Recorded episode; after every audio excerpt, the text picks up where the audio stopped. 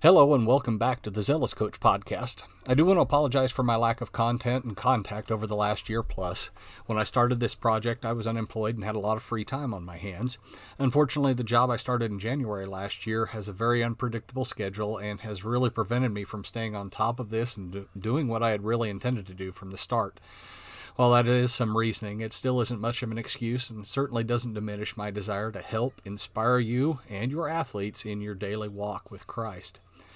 As we are all well aware, we are living in a time where uncertainty reigns. Our daily lives were upended less than a week ago and seem to be changing more on a minute-to-minute basis with each passing hour as scientists around the world try to understand the virus causing COVID-19. We've gone from living freely to having to have our temperature taken every time we enter our building at work, from traveling and being with friends to utter isolation. And for those of us in the sports world, we've gone from doing and watching the games we love to nothing. Games, practices, tournaments, even whole seasons gone. Before I get too far along, I do want to offer my condolences to any of you who have been directly impacted by this virus and the disease. Whether losing a loved one or just ill, my prayers, I even dare say our prayers, are with you, both near and far. The great part about all of the uncertainty in the world today is the one certain. Our God reigns supreme through all of this. Though our lives and jobs have been interrupted at best, or put on hiatus, or are completely gone at worst, we know God is on his throne. Psalm 47:8 says, God reigns over the nations. God is seated on his holy throne. He's watching over us, and he's loving us. After Moses and the Israelites crossed through the Red Sea, they sang, The Lord will reign forever and ever. And that's in Exodus 15:18. Throughout the Psalms, David repeatedly backs this concept. Psalm 145:13 says, Your kingdom is an everlasting kingdom. Your rule is for all generations. And again, Psalm 146:10, The Lord reigns forever. Zion, your God reigns for all generations. Hallelujah.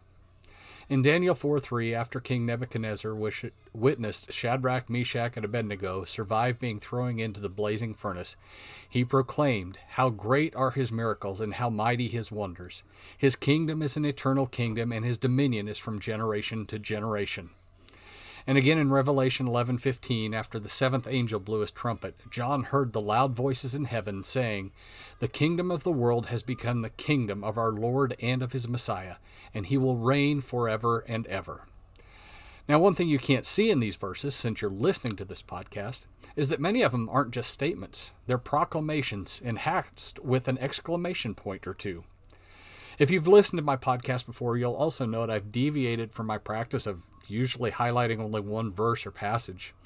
I felt it was more beneficial and reassuring to use multiple references to drive the point home. God is in control. He was, he is, and he is to come.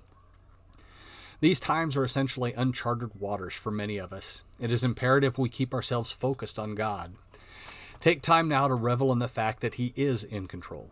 Be encouraged that he is, and make sure and encourage others as well. The world is in desperate need of that right now. Now, there is so much more I want and need to say, but I will include those in future episodes. Now, if you have the opportunity, I ask you to bow your head and pray with me at this moment. Heavenly Father, we are living in troubled times, our minds in a world filled with uncertainty and confusion, battling against an opponent we cannot see. But there is nothing out of your reach. You are in complete control. You are the Alpha and the Omega, the beginning and the end.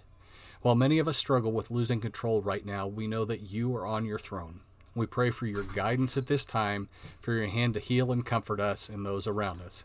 We pray for you, all you are, and for the opportunity to serve you. We thank you for sending your Son to die on the cross for our sins.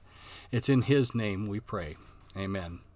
I want to thank you all for taking the time to listen. Once again, if you're enjoying it, I would love for you to share with your fellow coaches or athletes or anyone else that you know.